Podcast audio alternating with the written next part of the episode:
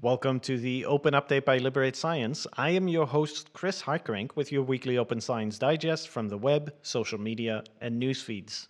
Thanks for joining us. In this final episode before our summer break, we talk about what happens when prepaid open access publishing hits its limit, how registered reports perform in practice, and text recycling. Before we jump in, some short updates. The United Nations is organizing its second Open Science Conference in July. Registration is free, and you can find the link to register in the show notes. The state of Belgium is giving back art they stole during their colonial reign of Congo. The state secretary says, quote, what is illegitimately gotten isn't ours, end quote. This is another important step towards decolonizing the arts and sciences. A new open access publication in PLOS One recommends adding open code policies next to the already existing open data policies, as they found that reproducibility is difficult if no code is supplied with the paper, leading to a high burden for anybody trying to reproduce the results. In 2022, Utrecht University will formally remove the impact factor from all its standard evaluation procedures. Moving on to prepaid open access. In the last decade, the Dutch universities cut a deal with Springer to publish open access at prepaid rates. This means that 2080 publications are published without publishing charges to the researchers because the university already prepaid the publishing charges. Just like with a prepaid mobile card, you're still paying just at a different time point in a blog post by the University of Groningen, it announced that they expected the prepaid limit of publications in the Springer deal to be reached in September or October this year. And thanks to Bianca Kramer for pointing out that this is not the first time this prepaid limit has been reached. In 2019, the prepaid limit was reached in December.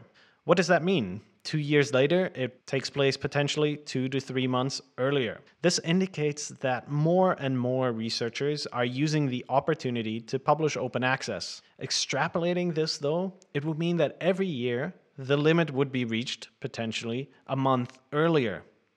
And what does that mean for researchers? Will it lead to researchers deciding to postpone submissions to the start of the year simply to avoid publishing costs? Or better to say, to be included in the prepaid publishing schemes. Some have criticized the University of Groningen to be a bit premature about this projection. The blog has now also been deleted from their website for unknown reasons.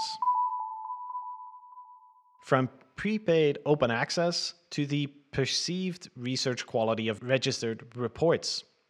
Registered reports are papers that are evaluated twice, once upon design of the study and once upon presentation of the results. This helps prevent distortions of the quality based on the results, an effect researchers already documented in the 70s. In a new closed access paper in Nature Human Behavior, researchers compared the perceived quality of registered reports with regular publications. They found that reviewers evaluated registered reports substantially higher on methodological rigor and overall paper quality, and without any differences on creativity or innovativeness. It seems like higher quality does not necessitate more boringness. Finally, an issue that keeps coming back over time text recycling. Sometimes it results in what's called self plagiarism. The Text Recycling Research Project released new guidelines to help promote responsible text recycling and prevent it from turning into self plagiarism. In their extensive guidelines, they indicate for text recycling to be appropriate, it should be transparent that text is recycled, it should always be legal in terms of copyright, and it should also not mislead readers in terms of novelty. And this is another step to remove the taboo about reusing text in research publications and move the discussion towards what is and what is not responsible. Thanks for joining us for this week's Open Update. If you enjoyed it, please consider subscribing on your podcast provider of choice.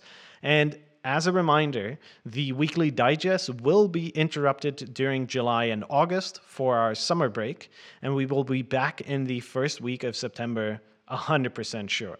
Thanks for listening, and until next time.